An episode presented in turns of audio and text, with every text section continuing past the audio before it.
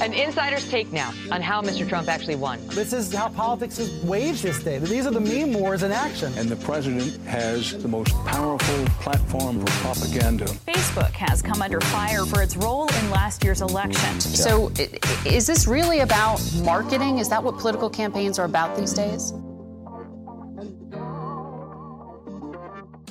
Welcome back to For What It's Worth. I'm Tara McGowan, and folks, this week was a historic one. Bernie Sanders has officially suspended his campaign for president, and the Democratic Party now has their presumptive nominee in Vice President Joe Biden. But that doesn't mean that Bernie and the incredible movement he and his campaigns have built over the years are going anywhere. Bernie Sanders made unparalleled strides in online campaigning, building a community of committed followers, supporters, fans, and challenging the Democratic Party as we know it to exist today. He's inspired candidates to embrace more progressive values and policies, and he's revolutionized how a campaign can build a movement online and off. So, how was this coalition built?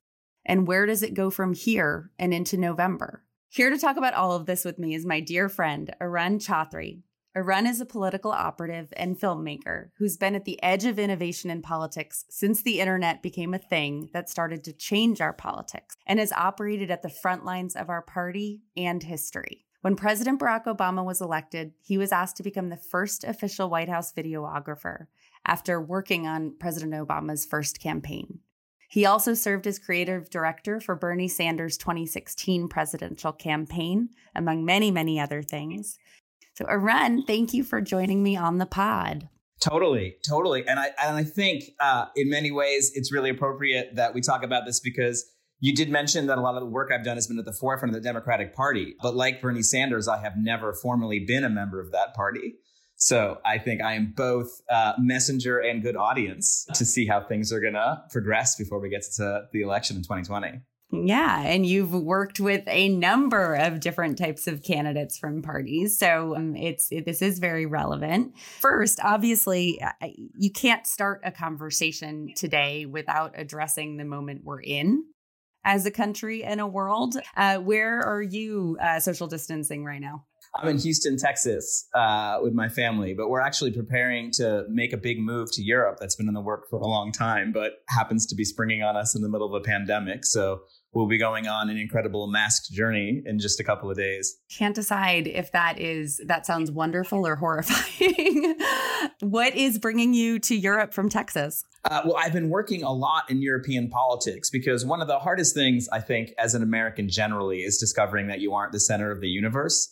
Uh, and just like this pandemic uh, spread from other places to America, uh, I specifically think that the far right nativist contagion that sometimes I refer to as reverse 1848 that we've seen since Brexit sort of flooding across the world doesn't originate in the US. It actually originates in, uh, in two places, uh, which is and, and where those two places come together, this kind of West and East style authoritarianism is Europe, and that is the main ground. And so that's where the contagion should be fought. And so I am moving with my family to Berlin to help work uh, to strengthen the center left against the far right.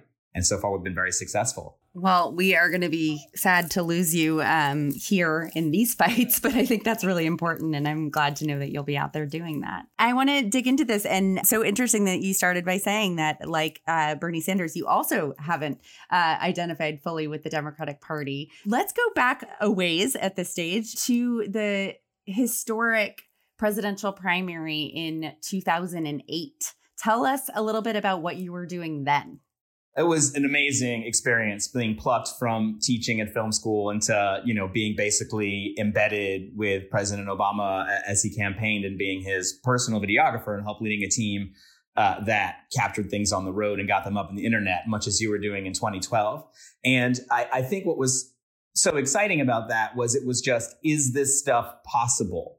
You know, when I think about the demands that go on a live stream now, even like the sort of technical sophistication that people are going to demand from this podcast, us just doing a thing was enough to have huge hugs and high fives afterwards. You know, like President Obama couldn't make it to a church in Atlanta because the plane was grounded. So we figured out a way to have him live stream just to that church. You know, I remember like he was like, "Can we do really do this?" And I was like, "I think we can," and we did it. And he was like, "You're my guys." You know, like he was so excited about it YouTube had just been invented. Um, Twitter was a very hard sell on the campaign. They didn't want to do it. What's the point of this thing? You know, it was very, very much the beginning, but it was an exciting time. And, you know, it was a campaign that had an attitude of let's hire people and see what happens. And so the video team was actually hired by Axelrod and Plouffe, the two Davids, um, without fully knowing what it would do, but just knowing that they wanted it.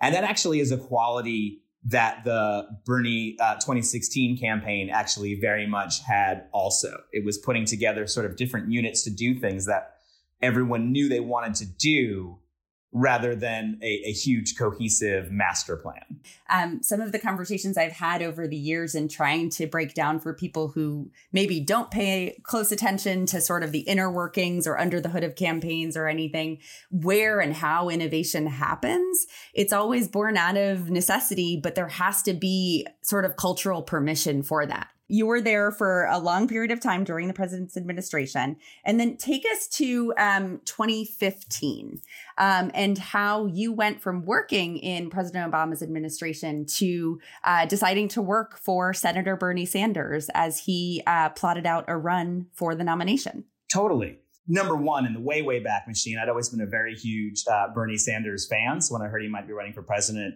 I was extremely excited.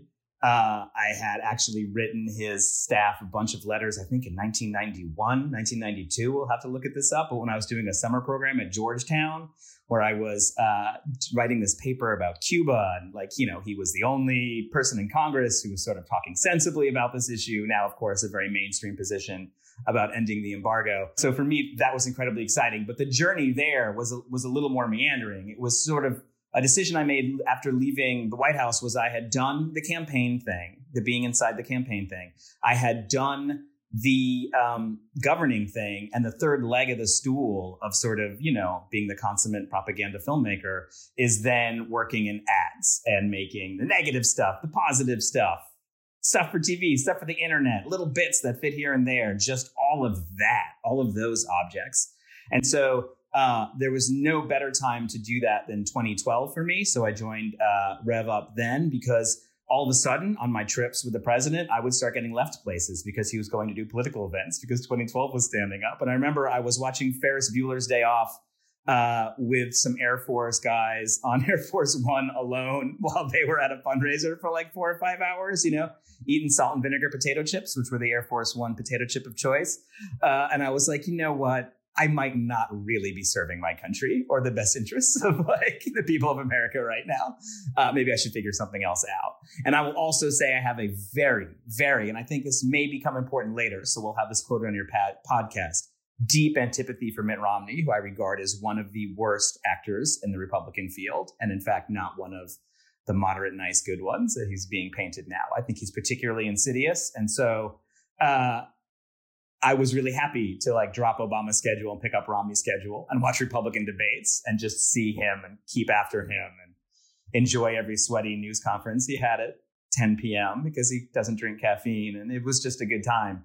Uh, and then after that was over, really got into advocacy work. Really, like you know, whether it was working with Move On or Ultraviolet or actually a number of abortion rights organizations. And the one thing I didn't think I would do again was a big presidential campaign. But like I said, there was the little kid in me, you know, punk rocker around 1991 who was like, whoa, Bernie Sanders. And so, you know, uh, we started asking around the office, like, who knows people on Bernie's team? Who knows people on Bernie's team? Um, people like me, and I don't know if you remember, we actually had a conversation about this, um, had been saying since 2014 that we believed Hillary Clinton was uniquely unsuited to be the presidential nominee, would have a uniquely hard time getting there. And so when there were rumors that that Bernie would run, we immediately just started reaching out to his people uh, in Vermont. And it was just a really good match. You know, I think on the day he heard that we were working and he was coming over to the office to, to check us out was the day he was deciding whether or not they would kind of use the political revolution as things on there. And he was like, you guys, you guys think the political revolution's good, right? You know, we were like, yes. We're like, it's very much on brand for us. So, you know, we're really down. Uh, and then as I recall, we failed to figure out how to get the internet on a monitor to show him something, which is what happens, as you'll know, uh, running a business now. Anytime you try to show tech off to someone. One thing that I often um, I often talk about and draw comparisons to um, when I try to explain to people who don't understand social media or the internet, especially in a political context, um, is you know you're when it's a candidate. I hate to be crass and sound this way, but you're you're selling, you're marketing a product, right? And so something I've reflected on a bunch is you know what an amazing product we had in Barack Obama. Just a totally. unbelievably authentic, genuine, kind, compassionate, smart, intelligent, funny person um, with a beautiful, brilliant family. I mean, it, and so you often wonder, was it us? Oh, there is no question. Both the candidates that I have worked for that I have in myself, and I hope others will step forward and say the same thing, benefited infinitely more from the candidates who I was able to work for than they did from me. I was happy. To Everybody just- can sort of see and nod their head about President Obama. But then you have Bernie Sanders, who is a yeah. old curmudgeon of a man, but who has been consistently fighting with the same language for the same ideals and values and policy changes forever and and yet does not look the part of the type of candidate that you can sell and build a movement around at totally. face value. But totally you are able to and you were able to and be a part of that team. So talk a little bit about that because i often bring this up totally. as like it's not about how attractive you are or how charismatic you are. It's about how authentic you are. And about if your team can sort of take that and make it into process. You know what i mean? There is no one campaign. This is part of the problem and i think we'll probably get a chance to talk about the primaries you know uh, in 2020 coming up. But there's too much sort of everyone doing the same thing for the same purpose, and, and it's not really clear why. So if you look at Barack Obama and Bernie Sanders, you actually see, uh, despite the differences of ideology, like very similar coalitions of people coming together around them, dis- despite very different uh, beliefs on things. And the answer to why is that they're both harnessed the correct, they understood and harnessed the narrative. So Barack Obama's narrative is, is, a transformation over time. It's, you know, the classic thing. It's, it's someone who was born in a very rootless, uh, unfamiliar, familiar situation who through striving and hard work and grit and determination has not just achieved success because who cares? That's not the emotional thing that makes the movie work. Has actually achieved like the perfect sort of family life and admiration in the community that we all want. That's the Barack Obama story. The Bernie Sanders story is someone who has been incapable of changing since he was invented in, you know, a tank in Burlington, Vermont in like 1890 or whatever the actual origin story of him is, right? Uh, and like, I'm joking around, but it's funny because like, um, sort of young, cute Barack Obama or Barack Obama horsing around with kids, you know, would become something we would use in ads. For instance, the ad team would tell you, you know, uh, just put a picture of him with the kids. You're like, this isn't about the kids. This is about like veterans care. Like they're like, it doesn't matter. Just put an ad with the kids in because they could look at the numbers and be like, that's when we get more donations. Is just ads with the kids, ads with the kids. Um, with Bernie Sanders, it's you get it's the the consistency over time gives you a sort of different uh, clay to play with, but it is just as real. It's a person who's incapable of change. It's a person who you can trust. Uh, and it's a person who uniquely fits into the internet, not in the same way Barack Obama does, with having like a genuine, authentic presence in front of the camera, but actually by having a genuine presence in the archive of the internet. You know, Bernie Sanders, the digital phenomenon, did not start in 2015 or 2016. It started in the 2000s. You know, he's always has had one of the biggest Facebook pages on um, of anyone in the Senate. And the answer to why is him. I remember Kenneth Pennington, who was the digital director in 2016, telling me a funny story when he was like, You're running for president now, so we're gonna have to hire people and we're writing the Facebook post. And he was like, Kenneth, did it ever occur to you for one second that this is something I actually enjoy doing? And so the aesthetics, again, what do you do with the aesthetics of someone who's a curmudgeon who has heavy policy, heavy, po- heavy politics, is you follow his lead. You know, I give him a script for something that's two minutes long. He would hand it back with changes that made it eight minutes long. And you'd be like, hey, this is kind of long for the internet. He'd be like, do it. And he'd be right. We would make graphics with way more words than you thought would make sense for a graphic. And they would outperform the more simple ones because he knew what his audience wanted now, when you do this as a creative director for like a campaign, though, you do leave things on the table. Politics is scarcity. If you're doing one thing, you're not doing another. And it's not like this is what people don't understand. If you could do everything, you just do it. You're not dumb. You know, yes, I would do everything and get all the votes and win. It's like you can't do everything. You have to make choices. So when you have Barack Obama, perfect family man, you do kind of soften some of these uh, harder edges that people do want in their president, the sort of toughness, the sort of whatever. With Bernie Sanders, when you emphasize this man has never changed over time, when you make videos that's you know morph over the decades, and the only thing that changes is slightly the hair position, you make this incredibly consistent thing that's powerful, but you also deny Bernie Sanders of his youth. And isn't it interesting that in 2016 and even persisting in 2020, people like Bernie Sanders has a civil rights problem. You're like, you know, he's, for instance, versus Joe Biden, who, you know, is beloved in the African American community, who has a terrible civil rights record. We actually have a literal picture of Bernie Sanders chained to a black woman uh, protesting with, you know, putting his body on the line uh, in the 60s, but it doesn't stick. And the reason it doesn't stick is because that young guy's not Bernie Sanders. I know who Bernie Sanders is, and he's always been this old even if it was 1890. He was this old. Rationally, we know this is not true, but irrationally, which is where, you know, as we know, all politics festers, we believe this. And so I think some of his struggle with some of this stuff is existential. Again, you can't do everything. You can't be the person who's been the same forever and also show your journey through time. You can't do both. Right. It's always a trade-off. It's always a trade-off and you you stick to the thing that works that resonates the most with the most people. And that's how you build the movement. So something else that I always found really impressive and fascinating about the Bernie campaigns as well as just what he continued to do and innovate and build in between the 2016 and the 2020 elections was the owned media that his team and he clearly must have had because it seems like a lot of this was influenced by him. But talk a little bit about that. I believe like he started Bernie TV and other sort of ways of just communicating directly and authentically to his base, which we also know the president, President Trump does as well in a different way. But but I think that is how media works right now. It is about owned content streams and owned media. And um, I feel like the left has been at such a deficit to the right for so long on this. And yet I believe that that Bernie's campaign really did approach this differently in a much more strategic way. So I'd love to hear your thoughts on that. Uh, yes. Uh, and I will say Bernie Sanders is no stranger actually to, to audiovisual technology. You know, as you talked about, you know, he made some audio documentaries for uh, Burlington Public Library. Uh, and also um, to look at his videotapes of him marching around Burlington armed with a microphone and a camera in the 1980s is to sort of feel like the kind of fresh small camera documentary filmmakers of the late 90s. It actually like isn't it isn't very different. I'll even say he is someone, Barack Obama.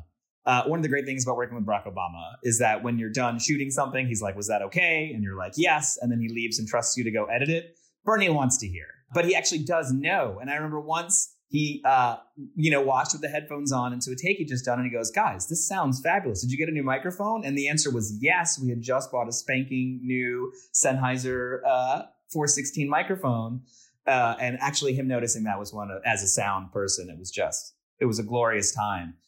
But also in i think it's a lot of this comes from burlington. It's a diy town you know they have a huge uh, he was very influential in the punk rock scene there like starting a kids owned club that the city sponsored.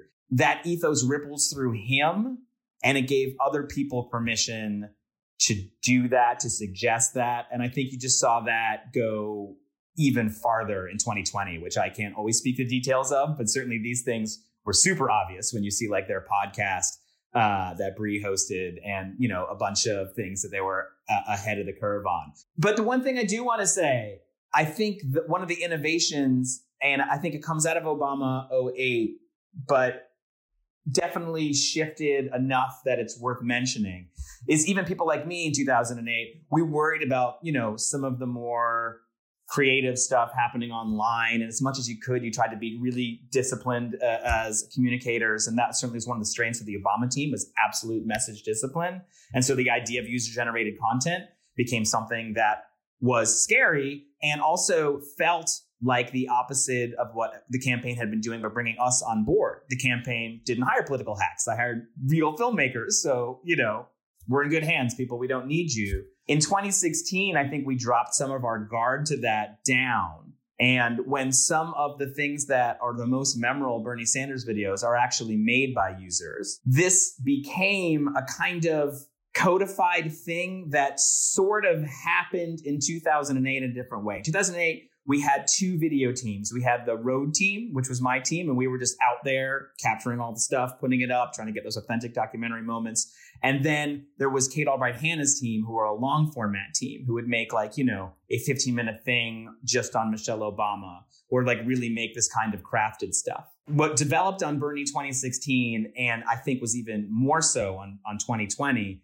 was that the campaign focused on the bubble and on getting all those things out there and then let the grassroots kind of make some more of those movement videos and some more of those things and actually really trust that of the 50 that you knew would get made, two would be wonderful and to count on it and not to sort of countermand it. And I think this was an incredible innovation. And in fact, in 2016, we opened a Vimeo channel where we would just put every speech that he was making, even if we didn't put it in the YouTube channels, just so people would constantly have uh, high def footage to play with and just left it out there as a thing for them to play with this is the difference between a movement and a campaign, right? Because a movement isn't about a candidate. It's about everybody being a part of it, feeling a part of something, feeling empowered. It it lives on beyond any one individual and there really also is a tribal culture mentality around it because you you understand that other people that are a part of it they share some value or some experience with you and suddenly you're kindred and in politics too often it becomes so prescriptive and so top down that they're trying to campaigns can often try to like emulate a movement. It's why these calls for Bernie Sanders to hand over his email list are so sort of misguided. You're like, what would you do with that? It's like a weapon that has DNA activation. But it yeah. also comes down to like the day to day things that you just mentioned, which is open sourcing footage and looking at what your fiercest supporters are creating on their own out of their emotional connection to the candidate and the movement and then using that that's where um, i have just been so blown away and impressed and by the movement online and how empowered it has clearly always been for bernie sanders. As you mentioned it was kind of always there for bernie but it certainly grew exponentially with his campaigns. What are some of sort of the elements of that that are you know, I don't I don't even want to say challenging, but you know, because it is really owned by the people who are a part of it and not the campaign, but a campaign still has to do certain things to win or get things done. How do you, you know, reconcile that? Right, you have to balance those things together. And I think that we're all trying to figure things out. One of the reasons that movements are better than campaigns is that just to start off this conversation is that like a campaign is just a thing that's of limited value. You know, a campaign, when you lose it, you're like, oh, you know, we did the best we could and we did all the right things. We just came up short. You know, well, Republicans don't do that. They sort of, they don't play the game, they tilt the playing field. And movements have the opportunity to tilt the playing field. And I think that's why they're so important. And, and when you sort of, when you watch it take off, that's what works. But I do think like every movement needs two aspects which is kind of like the grassroots and the conspiracy. And you have to have both. You have to be Mensheviks and you have to be Bolsheviks. Uh, and I think that naturally came together in 2016 in a very powerful way, in which you had, you know, Rev Messaging, who was my team, operating you know, we went from kind of being mavericky people on the left of the Democratic Party to on the Bernie campaign, sort of being the old professional, sensible people who'd be like, whoa, whoa, whoa, I don't know about that, which was sort of a fun thing to kind of be switched into being. Uh, and then I think you saw the new exciting thing um, being big organizing, distributed organizing, however you want to call it which then was very big. And these two things went together well because, unlike previous digital efforts that really kind of limited who you were targeting at by using people and by using, uh, you know, what they're doing, you're able to make a lot more noise to a lot more people. If you could follow up that noise when someone's paying attention with some really nice content with uh, ads that are targeted to them uh, in their community, like, you know, intelligently, if you can really combine these two strands together, and very few campaigns have combined these two strands together in a real way. That being said, I think we're also sort of, you know, struggling with the F, with, with, and I'm on one side of this argument with a kind of content versus field struggle. You know, people wanting to put all your chips in field, people want to put all chips in content and struggling to sort of make those things match together. I, and I think that Bernie 2020 was starting to point at what that might be. And the kind of transition from big organizing to relational organizing to kind of having these manageable chunks rather than these large things seems to be unbelievably uh, effective and smart. And I think when you can use, when you can have content match that, when you can actually make the content reflect some of those relational organizing lessons you're learning, I think that's going to be the new way forward. I think about this all the time because campaigns, most campaigns have not actually figured this out, and so there is this uh, this sort of reductive argument where it's like, yes, content is not organizing, but organizing can utilize content, and that's hard. But it's you know we can learn from the campaigns that have done it, and Bernie's campaign certainly seems to have started that. The next step is, I think, really going to be hyper putting these things together in a really serious way, like actually putting out a call to come hang out to do some organizing on the actual radio. Let's say you're in rural California. Let's say you live outside Fresno, and on the radio comes in, "Hi, I'm Barbara. You know, I own Pines Restaurant uh, on the edge of town. Uh, y'all know I hate politics. I don't let anyone talk about politics in a restaurant. But you know what? Like, I was at this meeting and I heard about this guy, Bernie Sanders, and like he made a lot of sense about healthcare. And I hope you can come this Thursday. This this would be kind of the distributed organizing ethos, but put in a targeted media environment. I think this is a North Star that we should reach for. Vice President Biden is the presumptive nominee. They frankly were behind a lot of the other campaigns just in terms of what their digital communications and media programs looked like in the primary when it was crowded and you know they're in this position now where of course we're also all dealing with a health crisis and and being being isolated in our homes including the vice president and the campaign is they need to innovate. They need to figure out ways to actually build a campaign against Donald Trump and for Vice President Biden in a very short period of time with limited uh, resources and certainly limits on traditional tactics that they might rely on. And so I'm curious, knowing that Vice President Biden is not Bernie Sanders, Bernie Sanders is one of a kind, and nobody can try to be Bernie Sanders who is not, or or any other candidate for that matter that they are not. What do you think is possible there, and what can they learn or try to adopt? To be able to ensure that we get Donald Trump out in November number one, and this is going to seem obvious and maybe even reductive and maybe even annoying, but like they have to like treat the left wing of the party better because a lot of people in the left wing of the party aren't really in the party. You know, I'm raising my hand right now in you know in Houston, um, and and and that and we never felt that way on the Obama campaign you know, I would say fairly outlandish lefty things. And like that was cool. It just wasn't what we were doing right now. And the kind of way that especially the anti-war people were brought into the campaign or a crucial part of of Obama's, you know, movement, uh, was out of just sort of respect, respect for us. And this happens in a lot of different ways. You're asking how did the Bernie movement grow so big? It's because he's the only candidate who reaches out to non-voters who doesn't say that they're stupid, who doesn't sort of try to shame them online uh, and offline.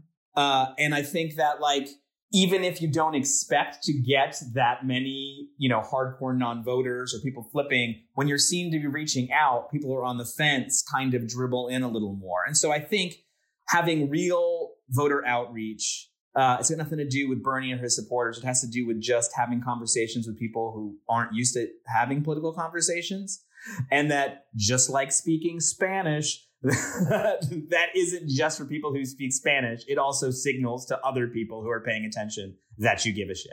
And so that is super important uh, to do. The thing that frustrates me the most about politics generally is when there are strategy meetings or conversations and there's no connection to the people we're trying to talk to, to represent, right? It gets lost and it becomes this sort of inside baseball tactical game that's forgetting the whole point. And and I'm not saying that about Vice President Biden's campaign whatsoever. I'm saying that writ large that that is the majority of the campaigns that I have been exposed to or experienced. I think that's the best advice for any campaign if you're not listening to people and and learning from them and then responding with ways to make their situations better because everybody is struggling in different ways, then then why do you deserve the job, right? Everyone's a single issue voter about what matters to them when they walk into the booth. People aren't on teams. They don't have huge sort of laundry lists of issues that they care about. Everybody has one thing right then, which is why healthcare and education always polls so highly is what people care about because everybody knows somebody who's sick. Everyone knows somebody who's struggling to go to school. You do have to give credit to the Biden campaign though for like not being a campaign right? They were not going to campaign their way to the top. They were not going to have a better campaign than anyone. They could have spent a lot of money in a campaign and had to drop out. Uh, and as we are talking about before, you know, tilting the playing field versus playing the game, there's only so much a campaign can do. So I actually don't fault them for not having a campaign until now, but now they do have to figure it out and get going. But, you know, in a way, they've done us a service by showing us what it all means and how building up a media narrative and how using all those things are just as important as anything else. Uh, but now it's time to get very serious. This is the tragedy of the 2020 primaries because you had a chance for all these different candidates who, you know, in many ways are very different, you know, running the gambit from Andrew Yang and Marianne Williamson all the way to Joe Biden. They should have all been going out and getting new voters, you know, having a big struggle. Yeah, losing some of them, but expanding the party. And then you hand that to the nominee. That's the point of having a competitive primary. You expand the electorate and then hand that to the nominee. Uh, instead, what happened was, I, and I think a lot of it has to do with the sort of weird, shitty rules about like who was going to get in the debates and why. You had candidates all running the exact same program, which was how many times can I fire a shotgun into a small barrel full of likely Democratic voters in order to get enough of them to stay in the game until the quote unquote magic happens. And when the magic happens, it's exciting. You know, if you were Joe Biden when the magic happened, that was probably super exciting. You know, but like, uh, but it's not a way to live your life, you know? Right. And it's very different than what's required of you to win a general election. Very different. So, unfortunately, we are running out of time, um, but I could talk to you for hours. It's been too long. Um, I'm very excited for the next time that I have you on and we can talk about campaigns in Europe after hopefully those of us uh, stuck out here can help save the ship in the meantime. But Arun, thank you so much for taking the time. I hope that you will uh, come back on soon. I would be happy to. It's my pleasure. Thanks so much.